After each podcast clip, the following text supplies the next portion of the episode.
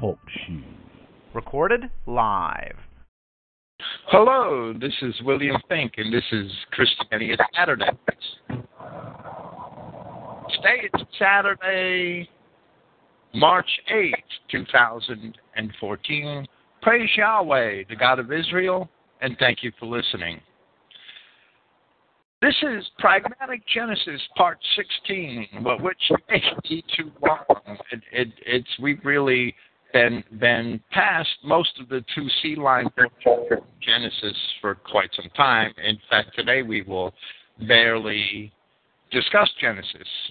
However, in, in the last installment of this series, we discussed Simeon, Judah, and the Canaanite tribes in Israel and left off in the middle of a discussion of the children of Judah through his son Shelah, as well as Judah's legitimate children with Tamar. These are the good and bad figs of Judah.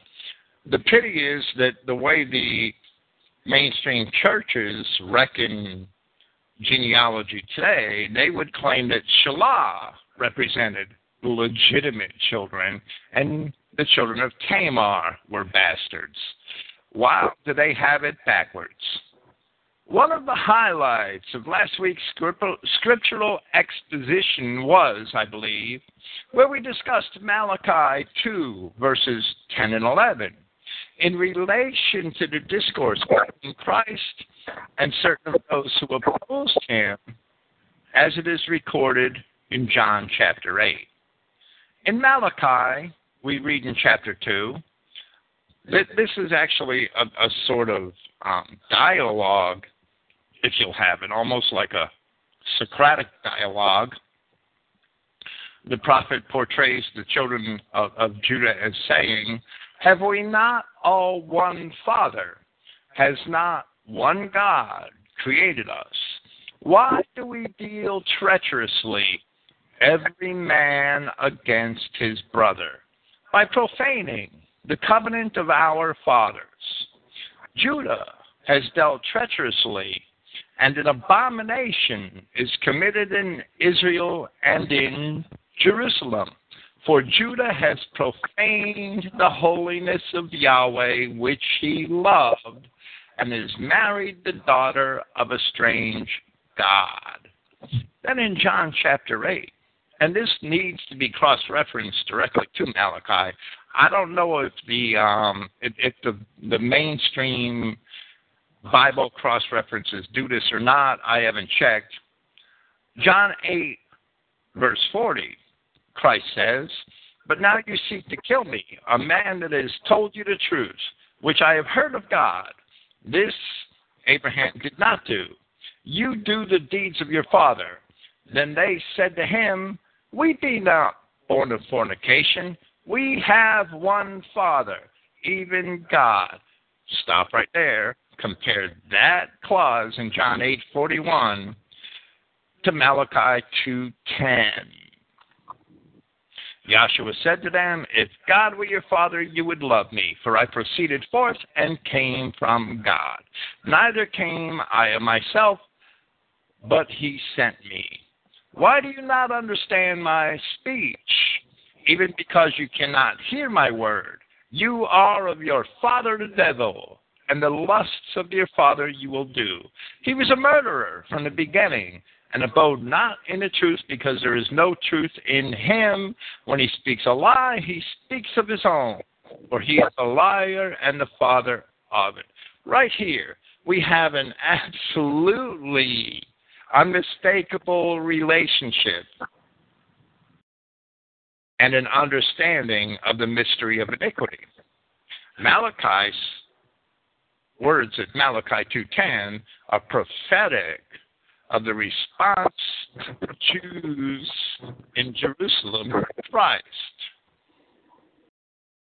When he accused them of not being legitimate, of not being children of God, we see why in Malachi chapter 10, chapter 2, because Judah married the daughter of a strange god and introduced Canaanite seed into Israel. No, no, I, I couldn't do any Genesis series without hearing once from Clifton Emahiser, and I've been um, pestering him for quite some time to do at least one of these segments with me. Clifton was a little under the weather earlier this year, and he's feeling better now. Tonight, in order to continue this conversation, this presentation of the three tribes of Judah, I have Clifton Emahiser here with me, and, and he's going to present his paper, The Three Tribes of Judah, which he had written probably 10, 12 years ago. Clifton, hello. Yeah. Um, uh, I, I don't know just where you want to go from here. But, uh, well, well, you had some additional references to. that's what I wondered if you wanted me to uh, we could discuss them. I, I, mean, that would be a good starting point to get this kicked off. Already quoted uh, Malachi 2, 10, and 11. And um, I found cross references uh, for Malachi uh, 2, 10, and 11. Uh, uh, it, it goes with Ezra 9, verses 1 and 2. Now, when the now when these things uh, were done, the princes came to me saying, The people of Israel and the priests and the Levites have not separated themselves from the people of the land, doing according to their abominations, even of the Canaanites, the Hittites, the Perizzites, the Jebusites, the Amorites, the Moabites, the Egyptians, and the uh, uh, and the holy seed have mingled themselves with the people of those lands. Yea, the hand of the princes and the rulers hath been chief in this trespass. You have anything to say about that, or should I go to the next one? It's obviously that that um the the people that made this cross reference understood that this reference in Malachi chapter two was a reference to Judah's having married a Canaanite wife. And that was the reason why Judah married the daughter of a strange God. So they cross reference that to Ezra 9, verses 1 and 2, where we see that the children of Judea were doing this again and intermarrying with Canaanites. Now, the important thing to consider here is that Malachi was living at this very time of Ezra. That's when Malachi's prophecy was. Malachi was a prophet of the Second Temple period at the time of Nehemiah and Ezra. So Malachi the prophet is pointing out this problem. He's corroborating what's going on in, in Ezra's report, in, in his book, and he's using the patriarch Judah as an analogy. So we see that Malachi 2:10 actually is a double entendre. It's a prophecy speaking of what the patriarch Judah did, but it's also describing what's going on at his very time. Yeah, I, I believe these two passages are tied uh, pretty close to uh, to each other. Absolutely, they go hand in hand, and uh, uh Ezra nine two, which is just uh, quoted here, cross references Exodus 34, 14 through 16. For thou shalt worship no other God, for Yahweh, whose name is jealous. See, no, wait a minute, I'm not reading this right. For thou shalt worship no other God, for Yahweh, whose name is jealous, is a jealous God, lest thou make a covenant with the inhabitants of the land and they go whoring after uh, their gods and do sacrifice unto their gods, and one call thee, and thou eat of his sacrifice. and that thou take their daughters and their sons, and their daughters go a whoring after their gods, and their sons and their daughters go a whoring after their gods, and make th- thy sons uh, go whoring after their gods. So, so they're just cross-referencing the race mixing, which is occurring at the time of Ezra, what which Ezra is trying to to prevent, and, and actually is successful at reversing in Ezra chapter ten, and that they're making that reference back to the warnings about that all the way in the Exodus in, in chapter 34. Right, and that the the next reference is from Exodus um, Exodus Exodus um, 34. Well, that's what we just read there. Um, Exodus 34 cross references with Deuteronomy 7 3. Yeah, go ahead and read it. Neither shalt thou make marriages with them. Thy daughter shall not give unto his son, nor his son shall take unto thy son. So, so the commentators understand that what Malachi said in, in Malachi chapter 2 concerning Judah and, and what's going on in Ezra chapter 9 and, and these commandments in Exodus and Deuteronomy, they understand it's all about race mixing. Even if they don't use the term race mixing, they do understand that. Yes, and um, Ezra 9 2 also cross references with 2 Corinthians uh, 6.14. Be ye not unequally yoked together with unbelievers, for what fellowship have righteousness with unrighteousness, and what communion has light with darkness? Right, and I, I would translate that a little differently. It's quite different in the Christogenea New Testament. But that's okay. We'll leave it at this. The, the important thing to note is that your commentaries didn't cross-reference Malachi 2:10 with John 8:41. That to me is exactly where it should be cross-referenced. Well, you don't get everything from the cross references. Well, well, right, but that's the most crucial point to show, yeah, you know, they understand this is all about race mixing, but they didn't want to elucidate that in the New Testament where it needs to be shown that the opposition which Christ has was not from true Israelites, it was from the Canaanite, Edomite people of Judea. And if they'd have made that cross reference, maybe they'd have found two seed lines. That because these people are Canaanites. And Christ connects them with with Cain. Well, one more verse from uh, Malachi 2 uh, 10 and 11. Uh, at, at Malachi 2:12, uh, it follows, uh, of course, Malachi 2 10 and 11. Um, um, but it it cross it um, cross references Nehemiah. It'd be verse 12 cross cross references Nehemiah 13, 26 through 30. Did not Solomon, king of Israel, sin by these things?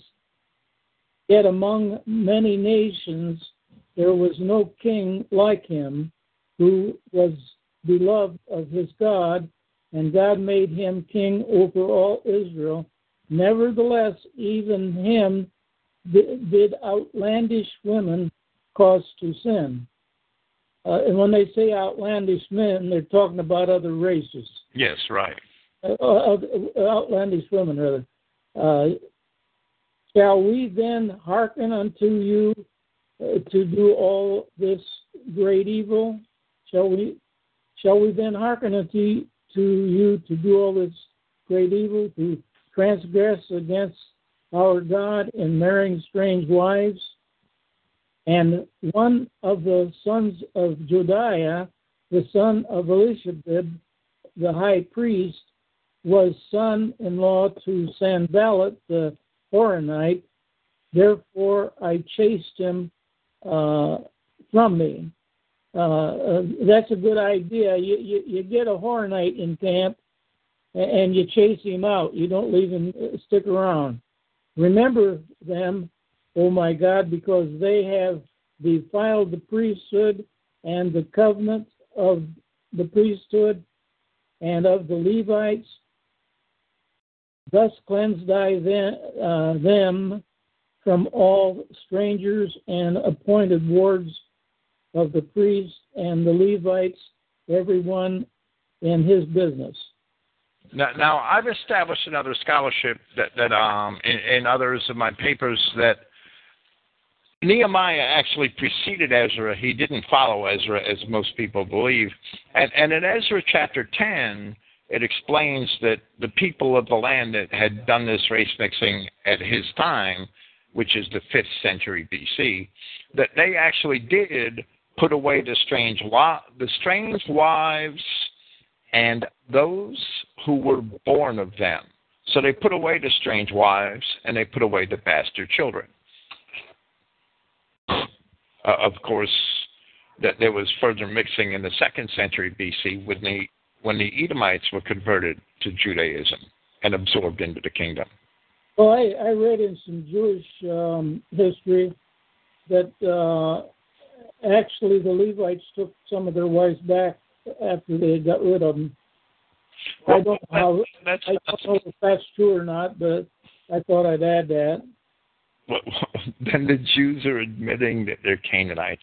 That the um, it, it's it's not incredible. Uh, we don't have records of it. There's no records of it. Not not that there were no records after um, the prophets of the period, which are Malachi, Zechariah, and Habakkuk, and I think maybe Haggai, I'm not positive. Those four prophets, at least three of them are, are Second Temple prophets, maybe a fourth. But um, after those prophets in Ezra and Nehemiah, there are no reliable records until Josephus and the book of the Maccabees pick up about 155, 156 BC. There were no records at all.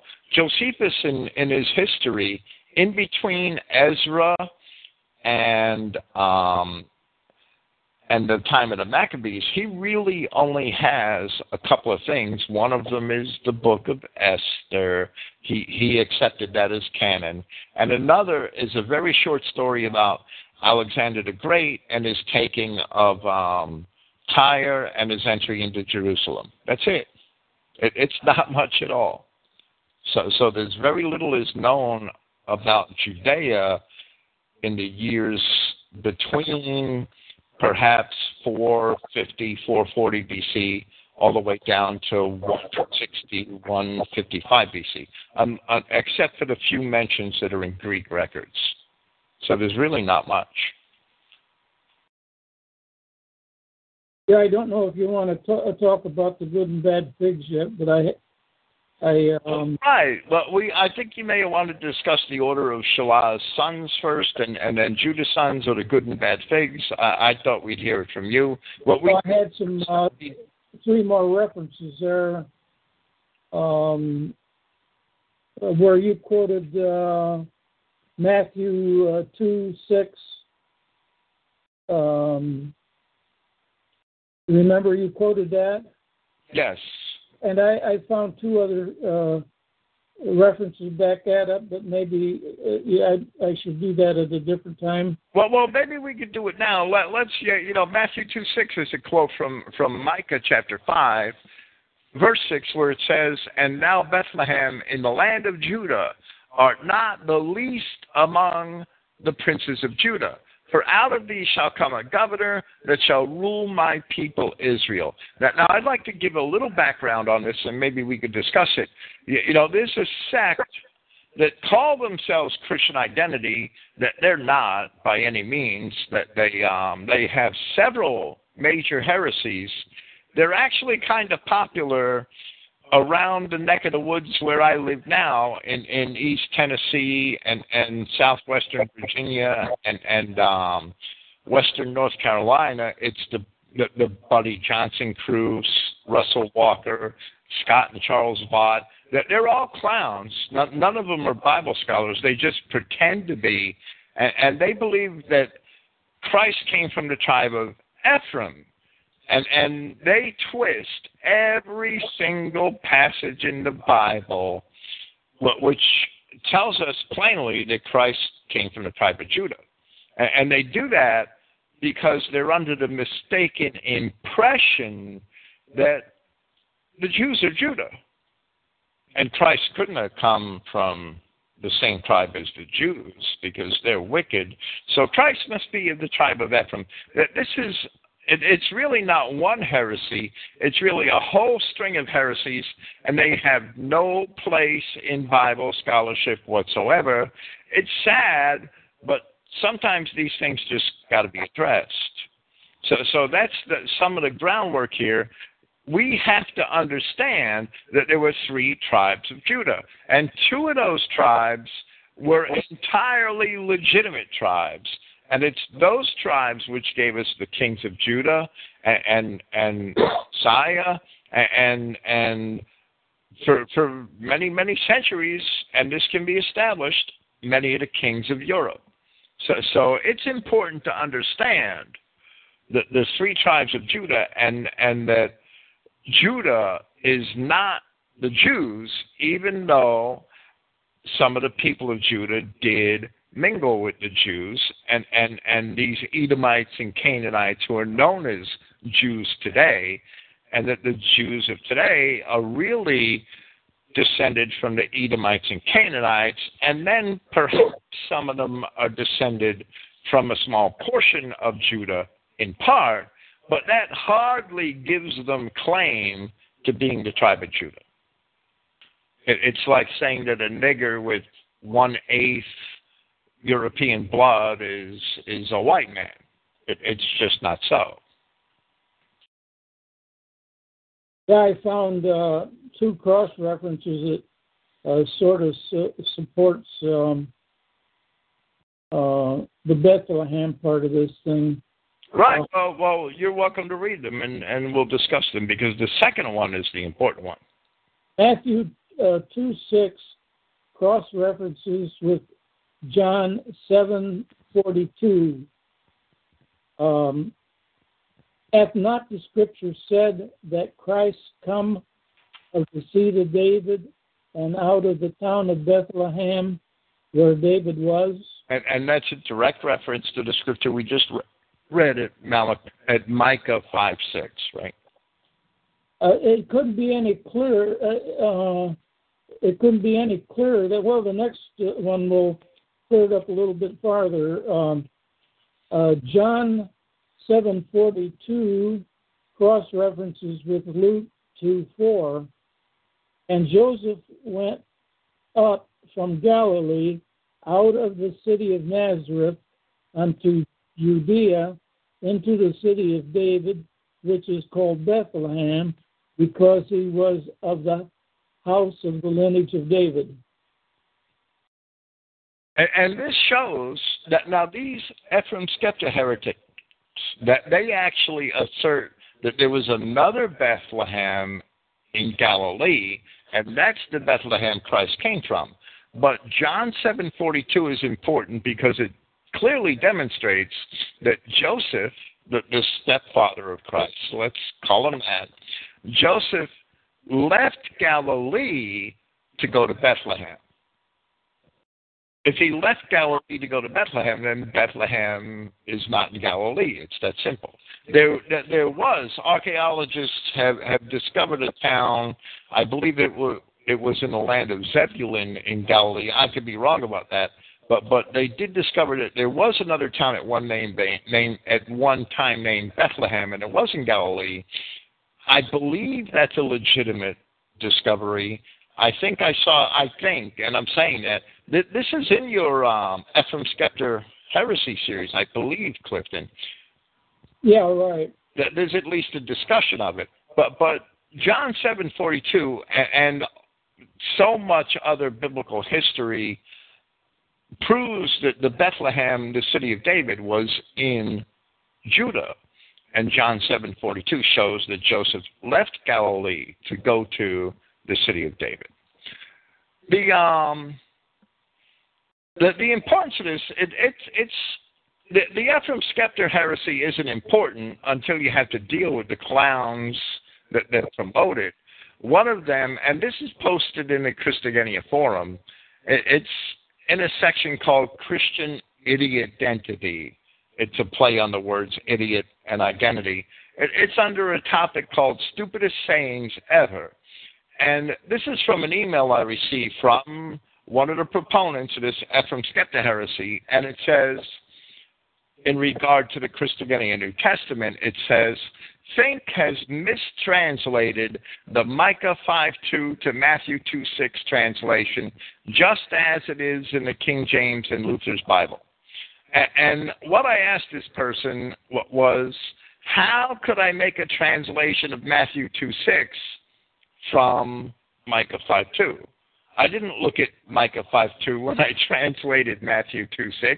What I did was I looked at the Greek manuscript, which has Matthew 2.6 in it, in, in the ancient Greek to translate Matthew. That's how stupid the Ephraim Scepter people are, but it, it's there, and a lot of people are caught up in it, and it has to be addressed, at least from time to time with all certainty, Christ came from the tribe of Judah, and, and we'll probably get to more proofs of that later. They're, they're replete in the Revelation. That It's mentioned several times in Paul and in every single one of the Gospels.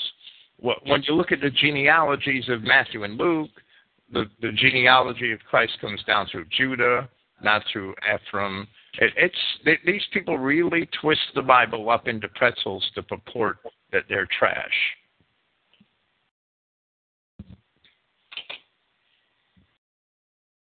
Did you want me to go through the um, uh, different places in, in the different articles I've written uh, that um, sets the uh, sons of Judah in the proper place?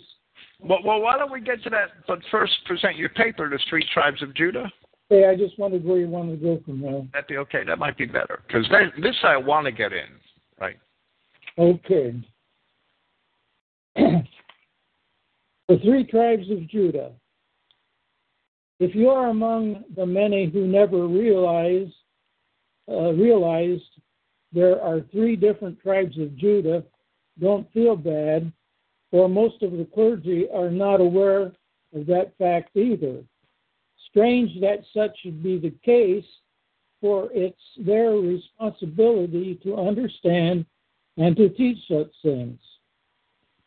By accepting um, compensation under such false pretenses, they fall under a most dishonorable biblical category of hireling.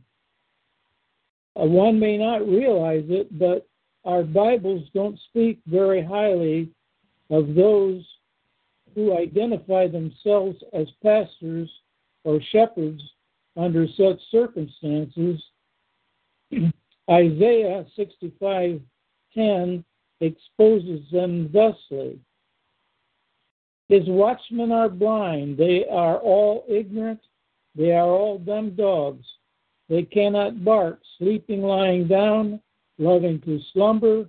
Yea, they are greedy dogs which can never have enough, and they are shepherds that cannot understand. They all look to their own way, everyone for his his gain from his quarter.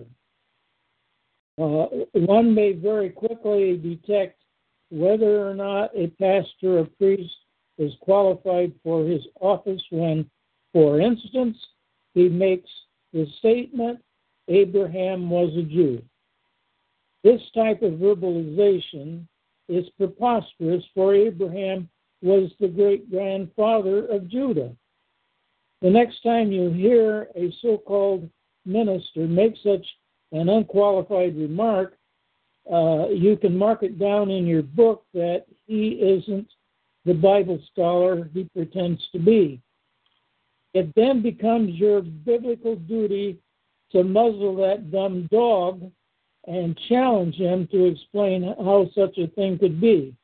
After all, he, by accepting your money, uh, your life's blood, is using you to proliferate his false uh, statements.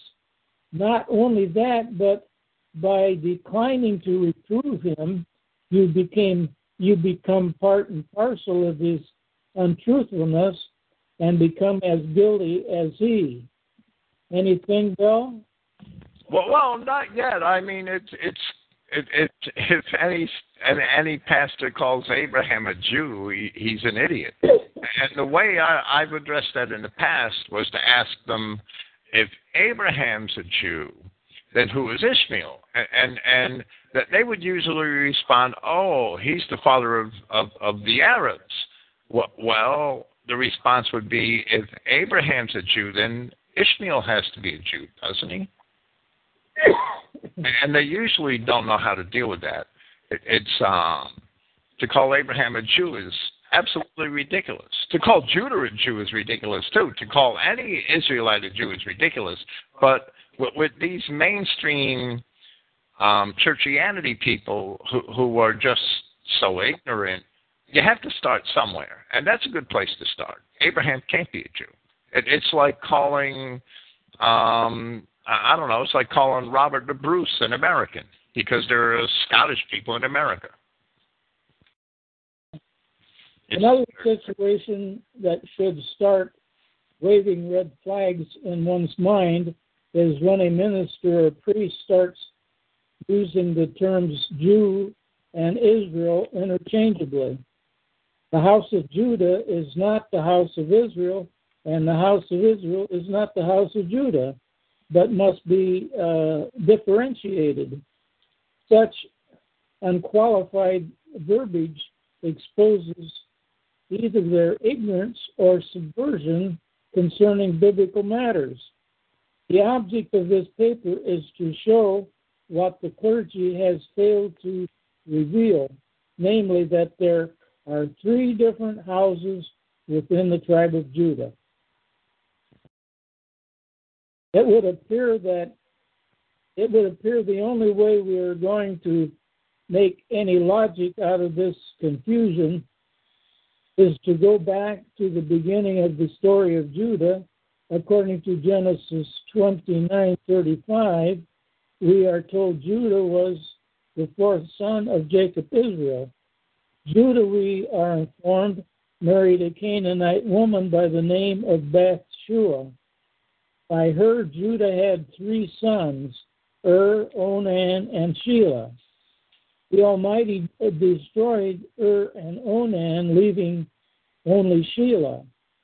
Upon the death of Judah's wife, uh, Bathsheba, Judah, Judah's intended daughter-in-law, Tamar, dressed up like a whore and enticed Judah, who fathered a set of twins by her, named Perez and Zerah.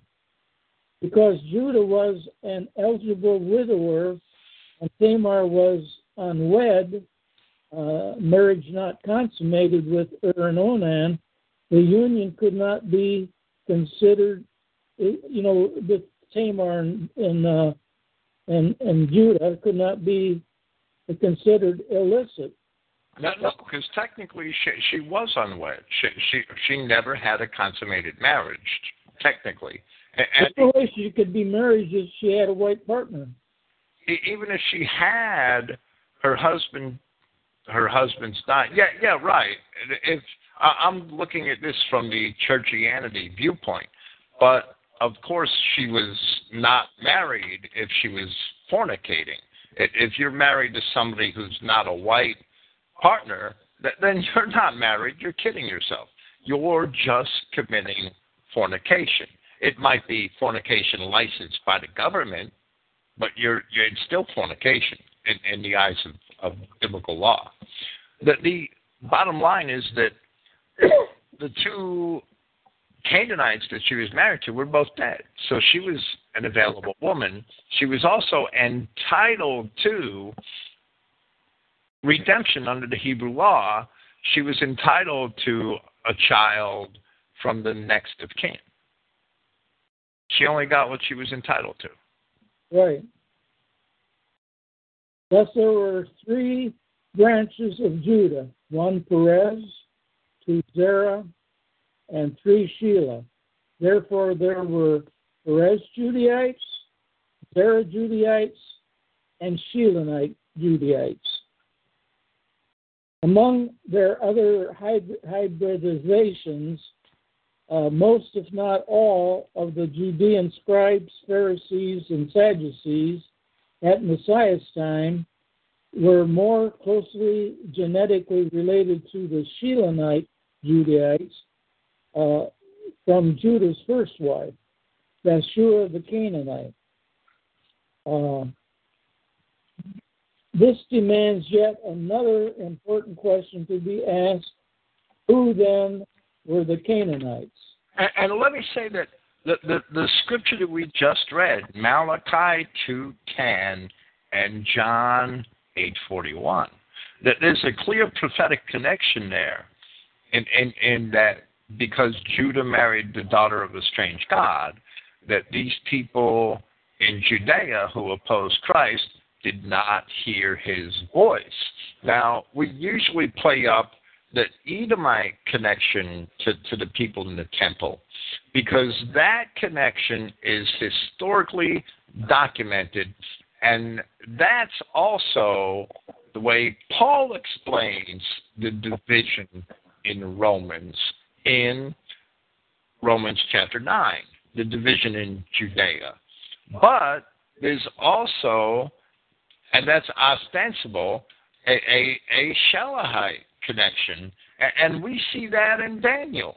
In, in Susanna, in, which I quoted um, last week, that there's a statement from Daniel concerning two corrupt Judean judges, and he tells them that they're the seed of Canaan. They can't be the seed of Judah because they were so corrupt. A tree is known by its fruits. Now, now, a lot of people may scoff at Susanna and say, well, that's not in, in the canon, that's in the Apocrypha. But it's very clear that the writing, which we know as Susanna, that book existed in the 4th century BC. I don't care if you want to call it canonical or not. I believe it is canonical. I believe that it should preface the current book of Daniel that we have in our Bibles today. However, it doesn't matter. The book is as old as the 4th century BC, and it clearly tells us that there are Canaanites in Judah. It, it goes hand in hand with everything Jeremiah says, everything Malachi says, except that it's a little more explicit. Well, we was asking who the Canaanites were then. Uh, Canaan is the name of the fourth son of Ham, on whom Noah placed a curse. Uh, being cursed, Canaan was exiled from his family, consequently mingled with other tribes, and eventually became ten interrelated, racially mixed nations listed at Genesis 15, 19 through 21 as one, the Kenites, two, the Kenizzites, three the Kadmonites, uh, four Hittites, five Perizzites, six Rephaims, uh, seven Amorites, eight Canaanites, uh, nine Girgashites, and ten Jebusites. And I, you've probably got quite a bit to say about those different uh, groups. Well, well, some of these groups aren't listed in Genesis chapter 10 at all.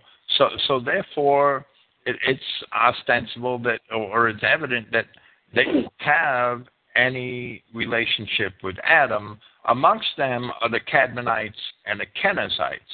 I don't really remember about the Girgashites. They may be in Genesis 10, they may not. The, the, the others are listed in Genesis 10 as Canaanite nations. Amongst them are the Hittites, the Amorites, the Canaanites, of course, and the Jebusites. But the Canaanites are the descendants of Cain. The Rephaim are the remnant of the giants left over from the flood. This is demonstrated in other scriptures that the Kenites are the descendants of Cain. Well, well, we can prove in the words of Christ in John chapter 8 and in Luke chapter 11 that there are descendants of Cain who are in opposition to him. In Luke chapter 11, he says to, the, to his opposition in Judea that they were responsible for all the blood of all the prophets from Abel to Zechariah. And if they're responsible for the blood of Abel, they have to be descendants of Cain because only Cain could be held responsible for the blood of Abel. Now, in John chapter 8, he tells these people three things his opposition. I know you are Abraham's seed. That would be true of Edomites, and that would be true of Shelahites. Technically, they're Abraham's seed. They're descended from Abraham. And he says, But you seek to kill me, you do the works of your father. So we see there's a connection of these people to Abraham, and Christ admits it. What is that connection? Christ tells them that they're not of his father, that their father is a devil and is a murderer from the beginning. Only Cain can be a murderer from the beginning. He also told them that his father is not their father which means that they God is not their father. Now they protested that, which is prophesied in Malachi 2:10, but God is not their father because Cain is not of Adam. Cain can't be of Adam. If Cain were of Adam, Cain would be of God. It's that simple. Cain, what what we could what we could say that um oh, oh he was a bad boy, so that's why he wasn't Adam's son. Well, well, that doesn't hold up anywhere in the rest of Scripture. And Cain was a devil. He was a devil. People are called devils in the Bible because their very existence is in opposition to the law of God. If Cain was Adam's son, that couldn't be. There are many other ways to demonstrate, and and and I believe I did early on in this series that Cain was indeed not Adam's son, and that's why he was a devil. And he was a murderer. So, so we see these people that oppose Christ. They have to be descendants of Cain from Luke 11 and John 8. That's the words of Christ. They have to be seed of Abraham, which means that they must be mixed with Canaanite blood, and we see that in Esau a descendant of Abraham who mingled with the Canaanites, and with Judah, a descendant of Abraham who had a Canaanite wife. So these people had to be Shelahites. That's the Malachi 2:10 connection, or Edomites, and that's actually historically verifiable and verifiable in other places in Scripture, such as Romans chapter 9. Now the Canaanites were mingled with the Kenites and the Rephaim. So basically the seed of the serpent, the seed of Cain, it is all represented in these ten Canaanite nations, as well as the children of, of the giants, which resulted from the mixed race mixing of Genesis chapter six. So that, that they're all one big genetic cesspool, and they keep weaseling their way into Israel and Judah. Uh, one thing that I uh, didn't mention in this uh, article when I wrote it, and probably it should be mentioned here, is um, why Canaan got a curse on him, and um, uh, what actually happened. Ham Ham had incest with his mother, and a lot of people don't believe that. A lot of them say, well, he had homosexual relations with his father. But you can find a lot of scriptures that, that the father's nakedness is his wife. Well, well, that's Leviticus chapter 20, verse 11. He who has uncovered his father's nakedness has slept with his father's wife. Leviticus, I believe that's Leviticus 20:11. But anyway, the curse was put on Canaan because of that. And when if there's a curse on a son, he's automatically kicked out of the family. I'm sorry, I got it backwards. Leviticus 27 says, "A man and the man that lieth with his father's wife has uncovered his father's nakedness." Now, the curse of Canaan came in in Genesis immediately after Noah realized what had happened, and and the next account, Noah's cursing Canaan. Noah finds that Canaan uncovered his nakedness. There's no biblical explanation outside of the, the Leviticus 2011 law stating that he that has slept with his father's wife has uncovered his father's nakedness. For Canaan to be cursed, Ham wasn't cursed, and Ham had other sons who were not cursed. Only Canaan was to be cursed, and and Canaan is the last and and listed, you know, distinctly from Ham's other sons he he must have been the product of that that shameful incident. He must have been a product of incest. Well, I think any father that would have a son, you know, if I had a son that got my wife pregnant, you know, I don't think I'd be very happy about it, and I'd probably put a curse on him too. Well, absolutely. You'd have to put away your wife because if, if there's a curse on him, then then he can't marry with anybody else in the family. Right. It's like being disinherited and you're out of the family. And at that time, there was hardly anything to mix with except these other groups. And and that I I, I believe that's how the Canaanites got in. That's and they even called the whole group Canaanites. You know, collectively they're they're Canaanites, but um, but anyway, since uh, the Kenites are mentioned first, let's see who they who they were. Checking the Strong's Concordance, we find uh, the Kenites listed at 7017. That's number one seven number 7017. Uh, going to Strong's uh, Hebrew uh, Dictionary under seven, uh, number 7017 and number 7014, we discover the Kenites are descendants and and named after Cain. Thus we find the scribes, Pharisees, Sadducees, uh, Shilonite Judaites at the time of the Messiah were already of the cursed bloodline of Cain. Uh, what well, is... You have that they were actually of the cursed bloodline of Cain. I'm sorry. Oh, okay, yeah. I, I, they were actually. Well, well, there's another thing too. They had two curses on them.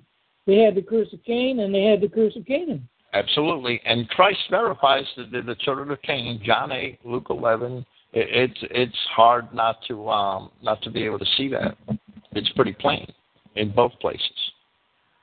Anyway, I said, what a sticky wicket this has turned out to be.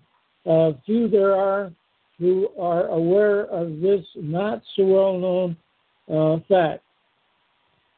It is possible that Messiah was correct when he accused the Shilonite, uh, Judaite, Pharisees, and Sadducees of being guilty of all the righteous blood from Abel to Zacharias. Matthew uh, 23, verse 35, and Luke 11, uh, verse 51. Uh, that was a question, by the way. Uh, is it possible? And yeah, it is possible. Uh, if this is true, we have an entirely different kind of situation going on in our world today than the majority of people are aware. Thus, it is safe to conclude that the Shilonite Judaites are not the uh, Zerah Judaites, and the Zerah Judaites are not the Perez Judaites, nor are the Perez or Zerah Judaites to be identical with the Shilonite Judaites. From this, it should be quite clear uh, the spuriousness of lumping all of Judah into one basket. Yet this is exactly what the majority of the mainstream clergy do. In addition to combining the three tribes of Judah together under one category, category they dump the house of uh, Judah and the house of Israel into one basket. Thus, they make the entire thing one great, one giant uh, conglomeration of confusion. With such incompetence, it would be a miracle if we got anything in its proper historical order. That They're blind. That Their blindness leads them to overlook so many things that because they have to that they read the Bible in order to reach the conclusion that these people known as Jews are Israel, and in order to also um, basically excuse them for all the reasons why they would be persecuted in every nation they've ever been to. That they look at the pogroms against the Jews as the persecution of God's people. When in fact that's actually contrary to the promises and the word of God. Absolutely contrary.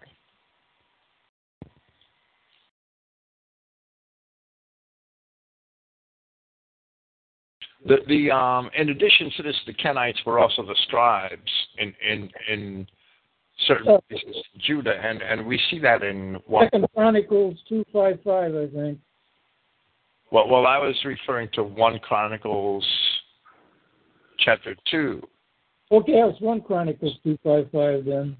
Yes, one Chronicles is where the genealogies are. But that's it. Well, uh, uh, the next thing we're going to get into is um, um, in connection with Zerah Judah. In connection, in considering Zerah Judah branch, we have strong classical secular evidence of their migrations, in addition to uh, that found in the Holy Writ. I will now quote from the book entitled uh, Abraham's Father Abraham's Father Abraham's Children by uh, Perry Edward Powell, uh, PhD, pages uh, uh, 98 through 101. And and Bill, I know you you have um, uh, doubt, you know doubts about some some of the things that Paul says, but would you read it? Yeah, yeah, I'll read from from um. Maybe a comment as you go along. Children. I'll quote it. Let let us put it in a different way. Here is the beginning of royalty. What else does scepter mean? And and Judah was promised a scepter, Genesis chapter 49. But let me say this before I get into this um, Perry Edward Powell quote too far let me say that when you read Genesis chapter 49, you'll see that the horns of Joseph would push his people to the ends of the earth. You see a lot of other things uh, of, of the 12 tribes of Israel, promises from their father Jacob of the things that would befall them in the future. And, those things never happened in Palestine. That the ends of the earth are not in Palestine. The um, the scepter of Judah is also not in Palestine. The horns of Joseph did indeed push his people to the ends of the earth. And that process began before the Exodus. And, and there is historical documentation of that in some of my papers on Christogenea. I'm not the only one that's written about it, but I know what, what my own writing says. Diodorus Siculus is one who gave a, an account of the Exodus from the Egyptian perspective and admitted that many of the strangers in Egypt, a reference to the Hebrews, had, had founded many colonies throughout the Mediterranean and even in Greece. And we see the, the, these connections of, of Judah through his son, through his grandsons, or or their really great great great grandsons, or whatever, through, through the sons of Mahol. And this is in a paper on Christogenea it, it's a quote of the two kings. I think it's chapter 4, verse 35 or verse 36, where, where Solomon is compared in wisdom to a lot of great men who descended from Judah. And um, among these men are names, the names Calcol and Darda. And Darda is the same name as the legendary founder of Troy. And Calcol is the same name as the legendary founder of the, the, the district that the Greeks later called Pamphylia in Anatolia. And when we go to um, Strabo and, and, and to Diodorus Siculus, we can find, and, and this material is on, on Christogenea also, we can find that the Phoenician settlements and colonies around the Mediterranean, the Cilicians and, and um, the Malaysians and other related peoples, the Carians, before it was called Malaysia, the, these people took their kings from the Trojans. So, so there are clear connections. We have a whole story of Judah that if you don't understand there was three tribes of Judah, you'll never understand Christian identity. If you don't, if, if you're confronted with this, and, and this is the, the people I do a Bible study with in Louisiana, that this is their answer and it's the best answer I've heard. Well, when you try to explain Israel identity, to people.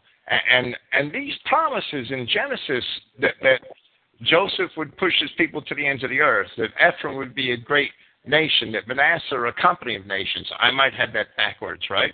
And and, and people tell you, oh, you're teaching British Israel. The response to that is, no, you're not.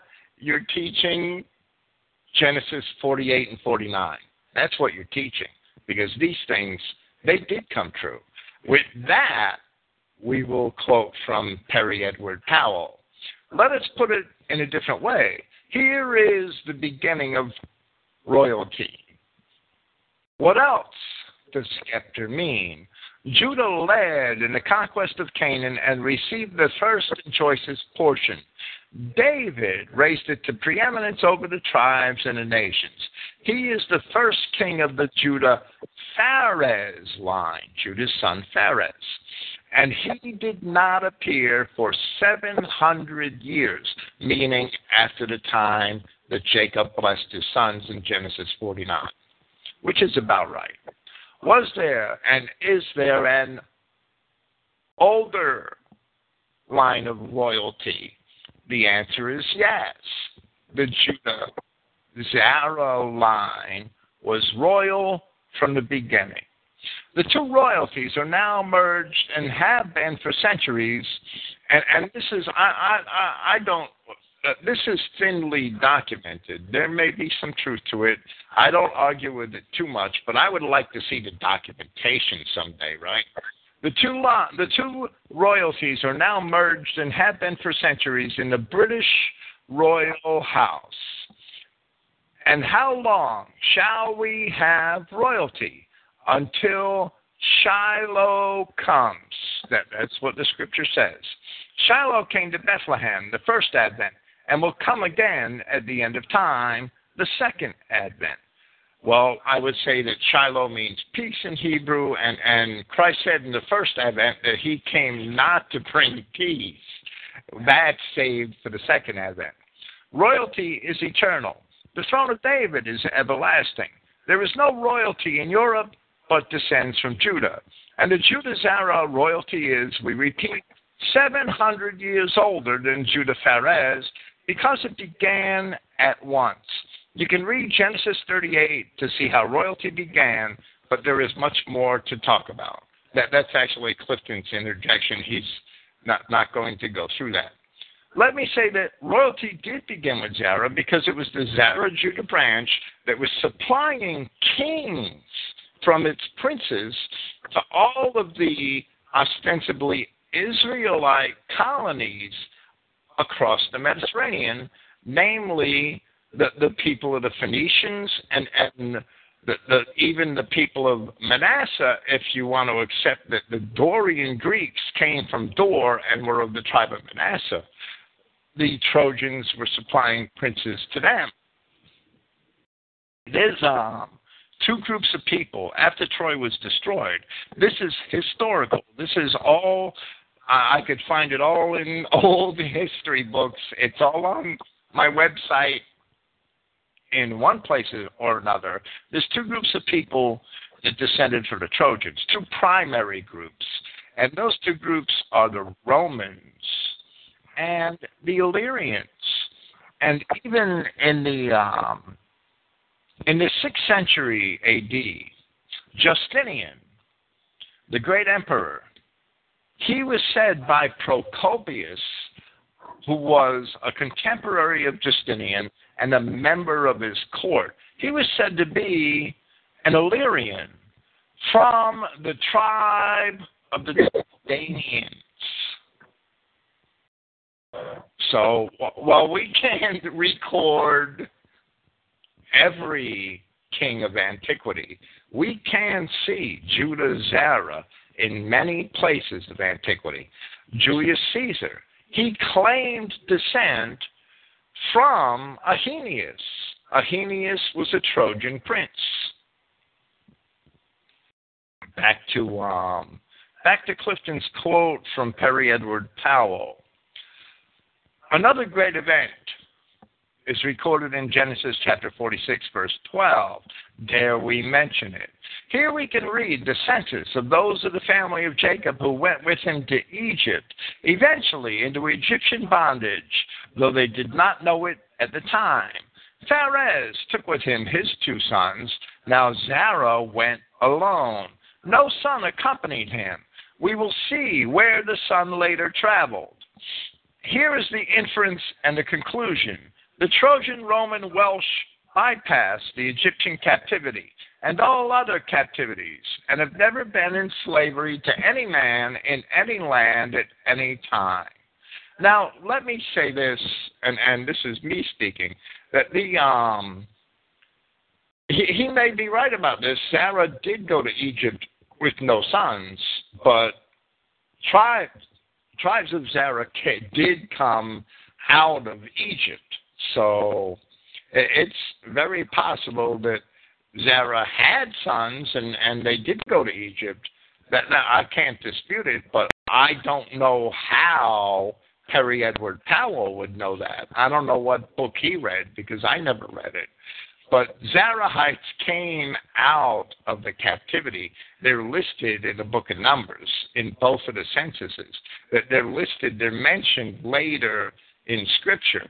In fact, Ethan and, and um, Heman were actually contemporaries of, of David and wrote some of the Psalms. So it, it's um, Solomon was compared to them in wisdom along with Calcol and Darda. It's very clear that Zerahites came out of Egypt. Back to Perry Edwards Powell. Zerah's son Ethan, very wise, and indeed, this line of Judah Zerah is the only royal line termed wise. On the other hand, led his people north from Egypt, where he was born, into what is now Asia Minor. And the son Mahol continued likewise. I would say that we can um, well, we can corroborate that of Mahol, but not of Ethan. Mahol's heir, Darda, reached the western shore, where on a commanding site he founded the metropolis of Troy. The date is 1520 BC. Here the city flourished for nearly 400 years.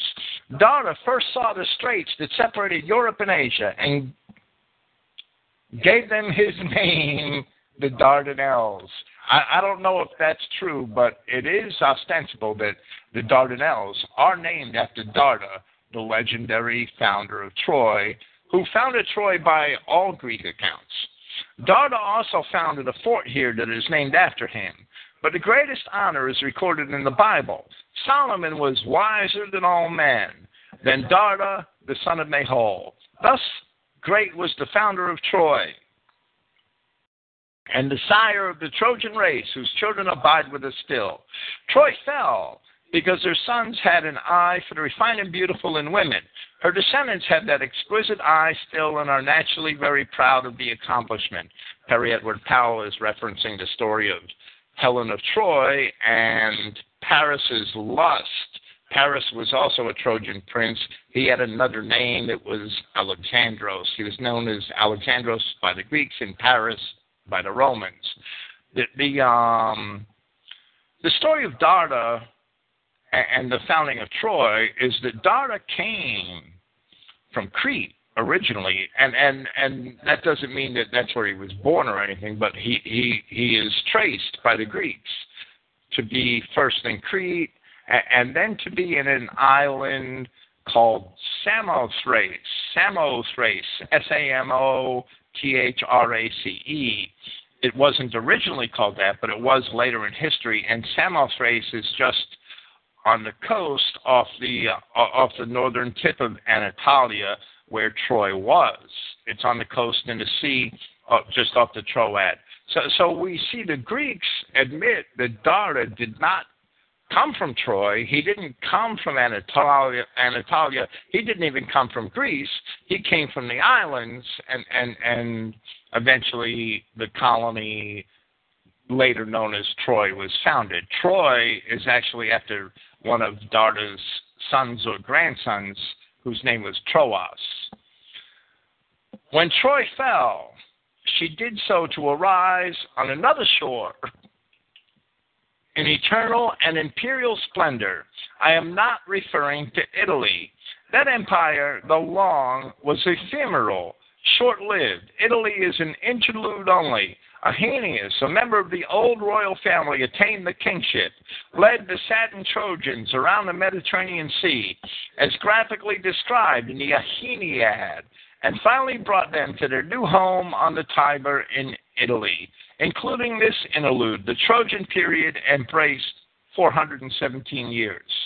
Here on the Tiber happened a very sad event, too sad to be recalled, and would not be except for its denouement.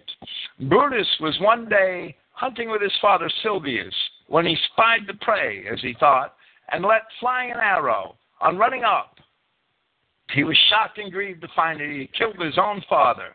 Some people then, as now, were censorious, and Brutus departed from the new colony which from which later sprang Rome, and with his royal followers went to Greece, rallied the enslaved Trojans, defeated King Pandrasus, thus erasing the defeat of Troy, and as victor exacted these terms.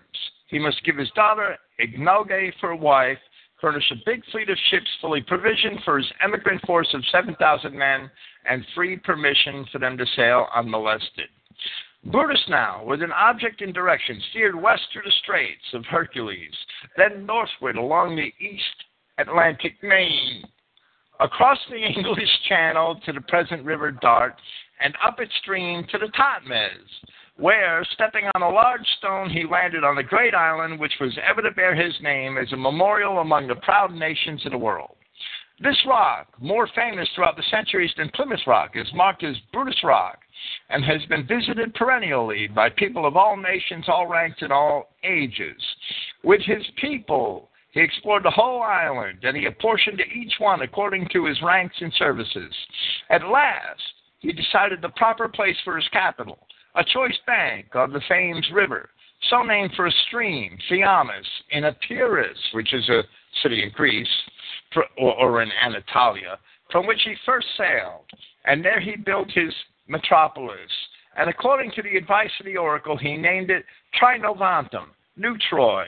This name it bore for over 1100 years until King Lud, at the beginning of the Christian era, built her walls and named her Ludin. Lud's wall easily refined into London. London is also derived by some from Landon, meaning sacred eminence. London dates from 350 years before Rome. Why should Rome be called the eternal city?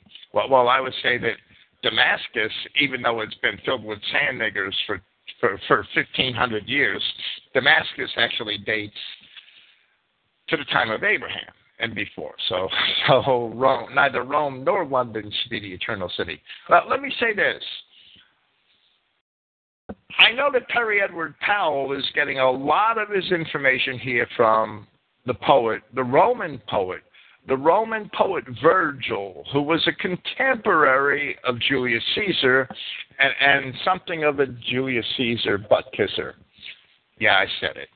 Now, now Virgil, he had recorded the, the the travels of Aeneas to Rome. That was not novel. That story is actually told in, in nearly all of the, all of the Greek classics of, of any note that, that I myself have read. I mean, it's mentioned in many of the Greek classics that the Romans descended from the Trojans. I accept it as truth because it has so many witnesses. And, and, and the archaeological and the historical record fits perfectly. Now, now, aside from that, Virgil in the first century BC told the story about Silvius Brutus and, and his flight to, to what we know today as Britain. That's true. Virgil did tell that story. I just wish that I could corroborate it out of the mouth of two or three witnesses, right? I, I wish I could corroborate it, and and um, until I can, I would like to um, kind of put that story on the back burner in, in my own mind. It, it's out there. I'm, I'm, I can't pull it back. It, it's a lot of writers have written it be, be, besides me, and and I, I'm not really anybody. It's um, it, it's just that I wouldn't buy that story completely until I saw it in an older source and and that's for my own consciousness, for my own good conscience, I should say. That now, aside from that, I did read a book many years ago, and I would like to read it again because I read this book before I read so many of the classics, and the book is called Prehistoric London. It was from the early 1900s, and it was by a gentleman called E.O. Gordon. That book did have some convincing evidence in it that there is a Trojan presence in Britain at an early time. And for that reason, I've generally accepted the story, but I would like to be able to corroborate it fur- further in the histories. Virgil writing in the first century, and Virgil writing at a time when the Romans are attempting to conquer Britain he's way too susceptible to to um, creating or repeating propaganda. Now, was Virgil above propaganda? No, and and I'll tell you why. Because in the Aeneid, Virgil creates a device in his story which basically kind of assists Rome in another dispute with another enemy the Carthaginians. And Virgil basically invents a relationship in the Aeneid between the Carthaginian Queen Dido and the Trojan Prince Aeneas. And he uses that relationship and a jilted love affair, and, and, and Dido was jilted by Aeneas, and Aeneas went off to Italy. He uses that as a device to explain the enmity between the Romans and the Carthaginians, and, and it's just it, it's just a romance novel. It, it's just straight fairy tale because Aeneas, the Trojan prince, would have had to live in the 12th century BC at the fall of Troy, and, and that date is very fairly well established. And Dido, the queen of Carthage, she lived in the 8th century BC when Carthage was founded, and that is also very well documented. So Virgil is not above making stuff up for poetic with his poetic license. Therefore, he being the only ancient source that I've seen so far. I mean, there might be another one, and, and I could be corrected. I would like to find it. There's a couple of Roman historians I haven't finished reading yet, and, and amongst them are Pliny and Livy. I've only read half of Livy. and I hope to to to to um, read them in in the years to come. If I find corroboration for the story, that's good, but I haven't seen it yet. I haven't seen corroboration that's older than Virgil in the first century BC. So that's why I I I, I kind of keep that the, the the Trojan British connection on the back burner. Clifton, do you have anything to say about that? Clifton, I think I put him to sleep. I'm sorry. Oh, I, I had my mic off. I'm sorry. That, you hear me now? Say about that. I was coughing some, so I, I had some coughing fits, so I uh, set the mic off. Yeah, I'm, I'm sorry. But anyway, um, among some of the famous Zerah-Judaites is Achan of the Old Bible. You know, the guy that got the Babylonian gar- garment and the. I yes, he is. So, uh, I, I don't know how royal he was, how royal he wanted to be, but it appears like he might have wanted to be a banker. Well, well, yeah, it's apparent he wanted to be a banker and maybe buy his way in, into royalty, right? To continue with um. Yeah, you could read uh, this next one by um, uh, the Book of Tephi by J. A. Right. Sorry, Edward Powell. To continue with your paper. Might be another fairy tale, and, and maybe you can do something with it. Well, well, right. I will. Back to Clifton's paper, and these are Clifton's words. If this is the true history of Zerah Judah, imagine how far off base in people's minds the true history of Phares Judah would be. And, and let me say that what Perry Edwards Powell wrote, uh, most of it can be corroborated, just not all of it. So I'll leave it at that. To somehow imagine that today's Jews or true Judah is an error beyond all comprehension for they represent a mixed Canaanite variety of Judah, better termed Jews. That they're not true Judah. That's absolutely true.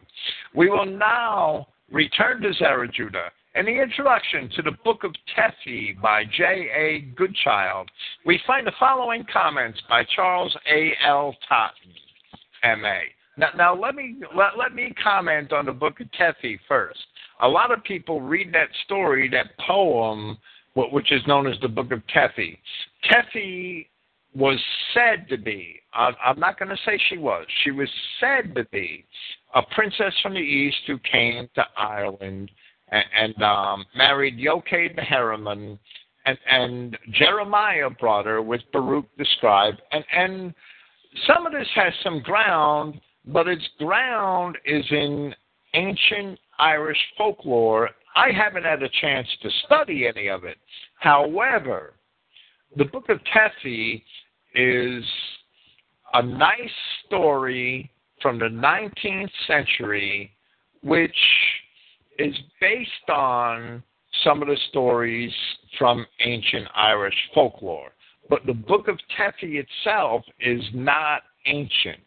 It's a it, it's a piece of literature it doesn't represent history or, or historiography. It's based on myths, and, and it's basically um, embellishments of those myths. And, and I'll leave it at that. So I don't necessarily, I don't buy the Book of Tephi. Let's put it that way. Now to Charles A. L. Totten, M.A. For if Darda, the Egyptian, son of Zerah, was Dardanus, the Egyptian founder of Troy. And I would agree with that. Darda had to be an Egyptian. He was with in Egypt with his father Zerah. So the Greeks would consider him an Egyptian, knowing he came from Egypt.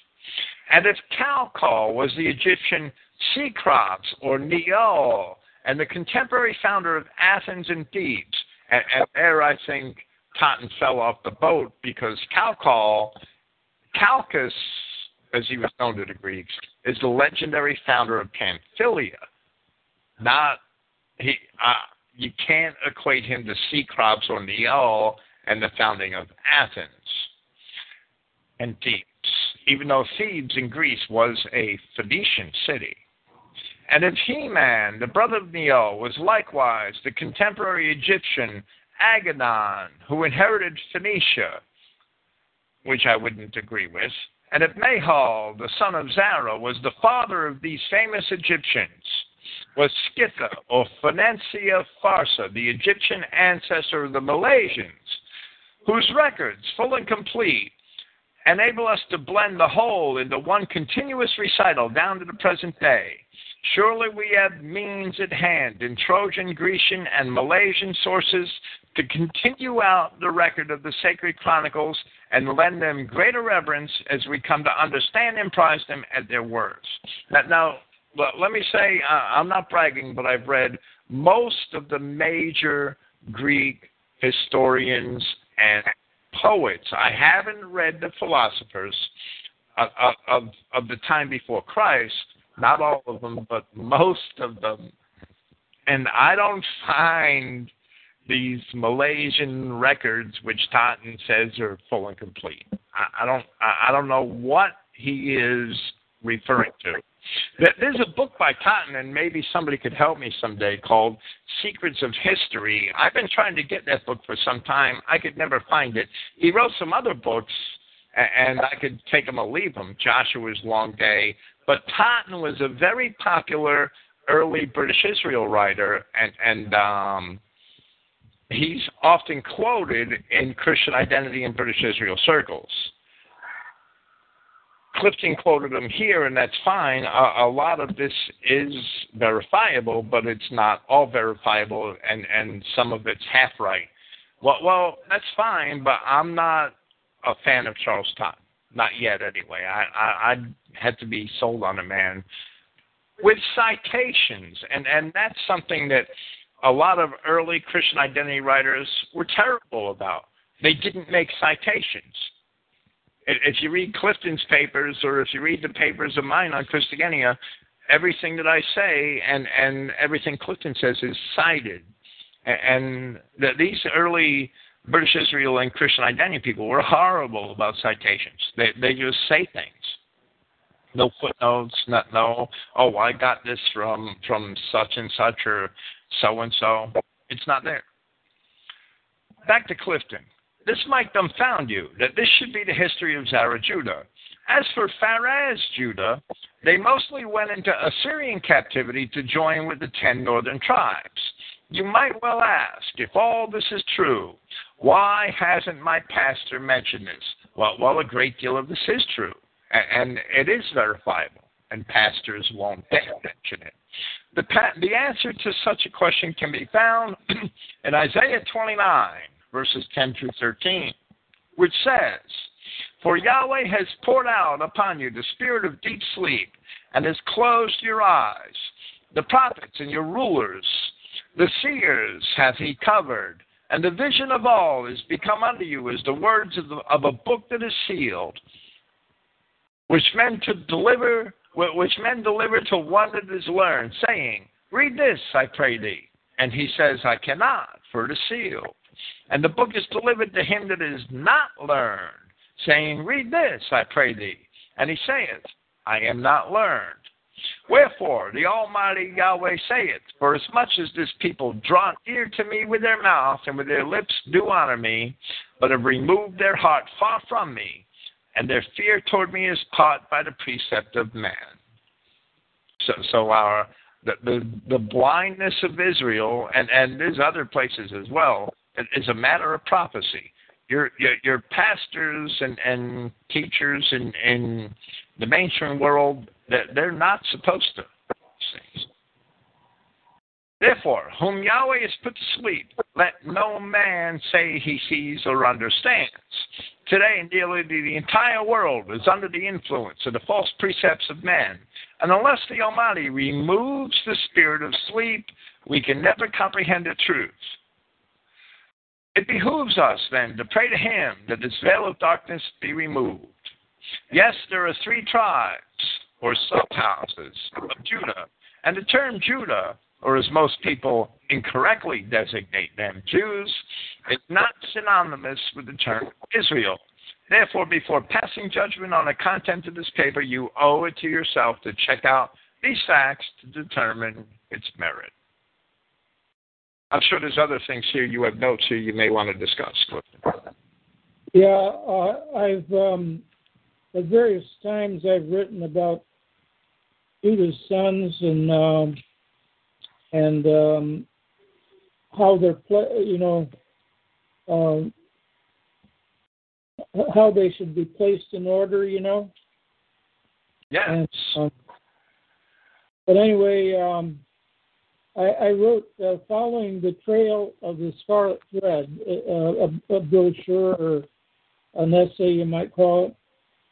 Uh, and um, what I wrote is, it is also noteworthy that none of Judah's uh, former sons, Erna, Er, Onan, and Shelah, both by a Canaanite daughter of Shua, both by, both by a Canaanite, and I should have daughter, comma, daughter of Shua, First Chronicles uh, 2 3, were ever considered royal.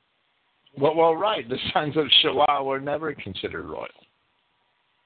In the uh, in a paper I did on the unpardonable sin, I wrote, There is no future for a fornicator's children, even in the case of Judah, in respect to Ur, Onan, and Shelah. We see this at Hebrews 12, 16, and 17.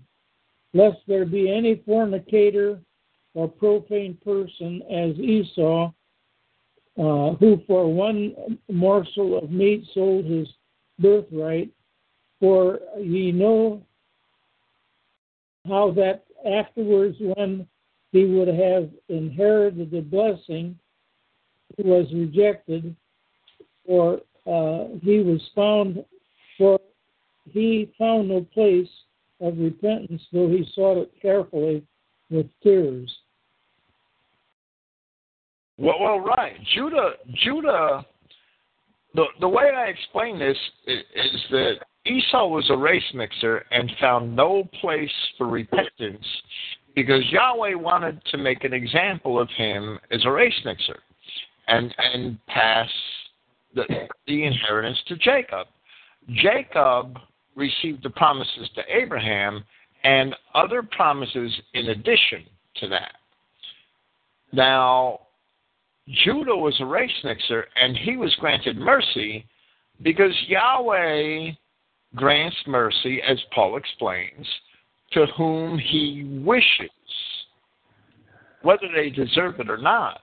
Judah was granted mercy, and, and Tamar was used as a vessel by which we would have a true tribe of Judah, or actually two true tribes of Judah, because she had two sons. Now, that wasn't on Judah's account. That that was because that was Yahweh's plan. That was Yahweh's design. On account of the promises that Yahweh had made to Jacob, to Judah's father. So Judah received mercy for that reason, where Esau didn't. Esau, he tried to, to, to rectify his sins on his own, and he went out when he realized that his his um, Canaanite wives were a trouble to his parents. He went out and got himself an Ishmaelite wife.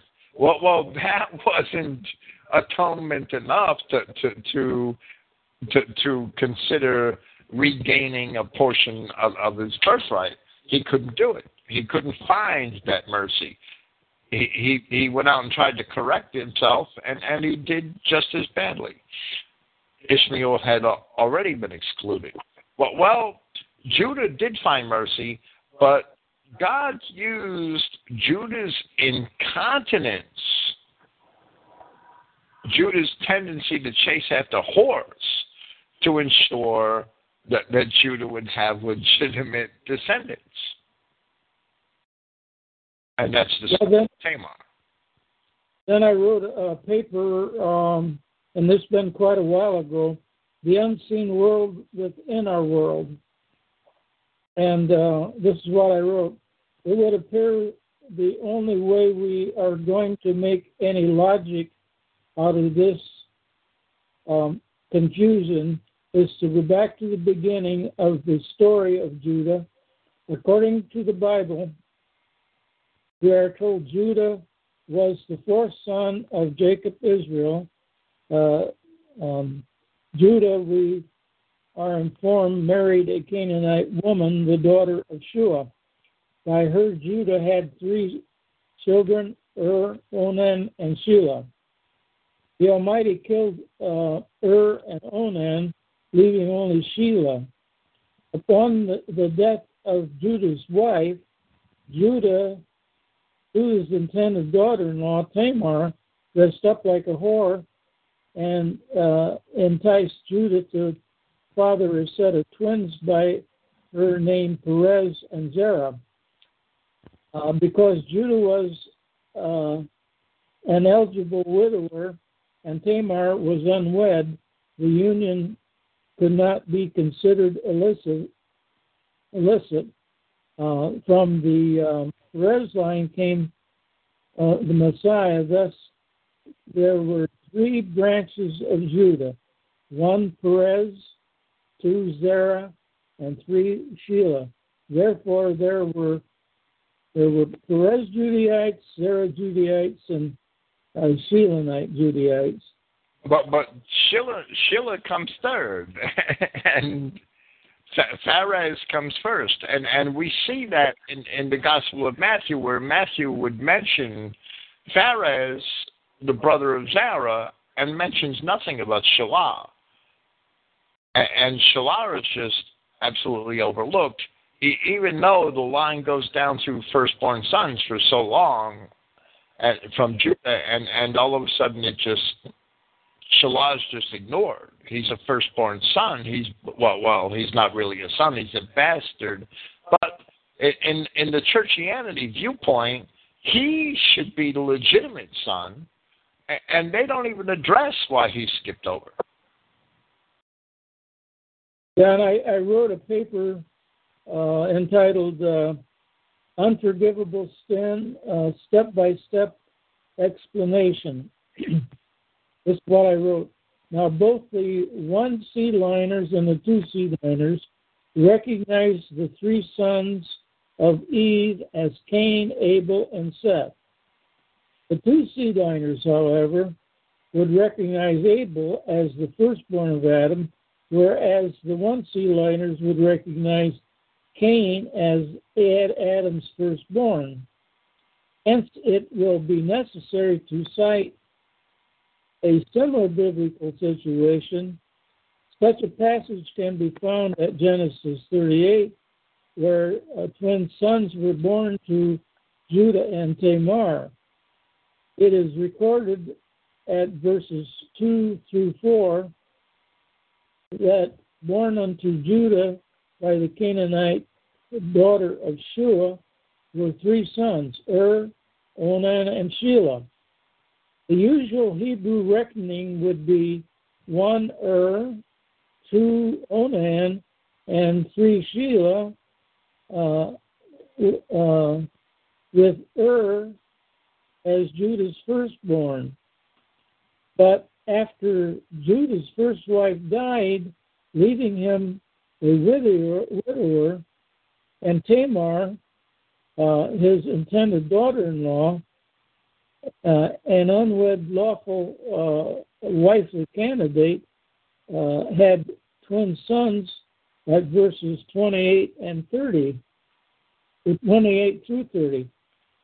But the midwife of Tamar must have had must have been aware that the half breed twin uh, she uh, anticipated would be uh, the, be, first, be born first. I better read that over. But the midwife of Tamar must have been aware of the half breed twin she anticipated first. Well, if Tamar's twins were four and five to Judah, why did it matter which was born first? Like Cain, Ur, and Onan, and Shelah were not counted as legitimate, lawful uh, like Cain was, you know. Cain was right. Absolutely. I'm, I'm sorry, your word processor must be missing a line or something. You must have dropped a line out in what you. I must have dropped a line in my reading. It's um. But the midwife came up aware of the half-breed status of the sons born by the Canaanite woman and bound a scarlet thread on the hand of the twin she anticipated would be born first which was Zerah.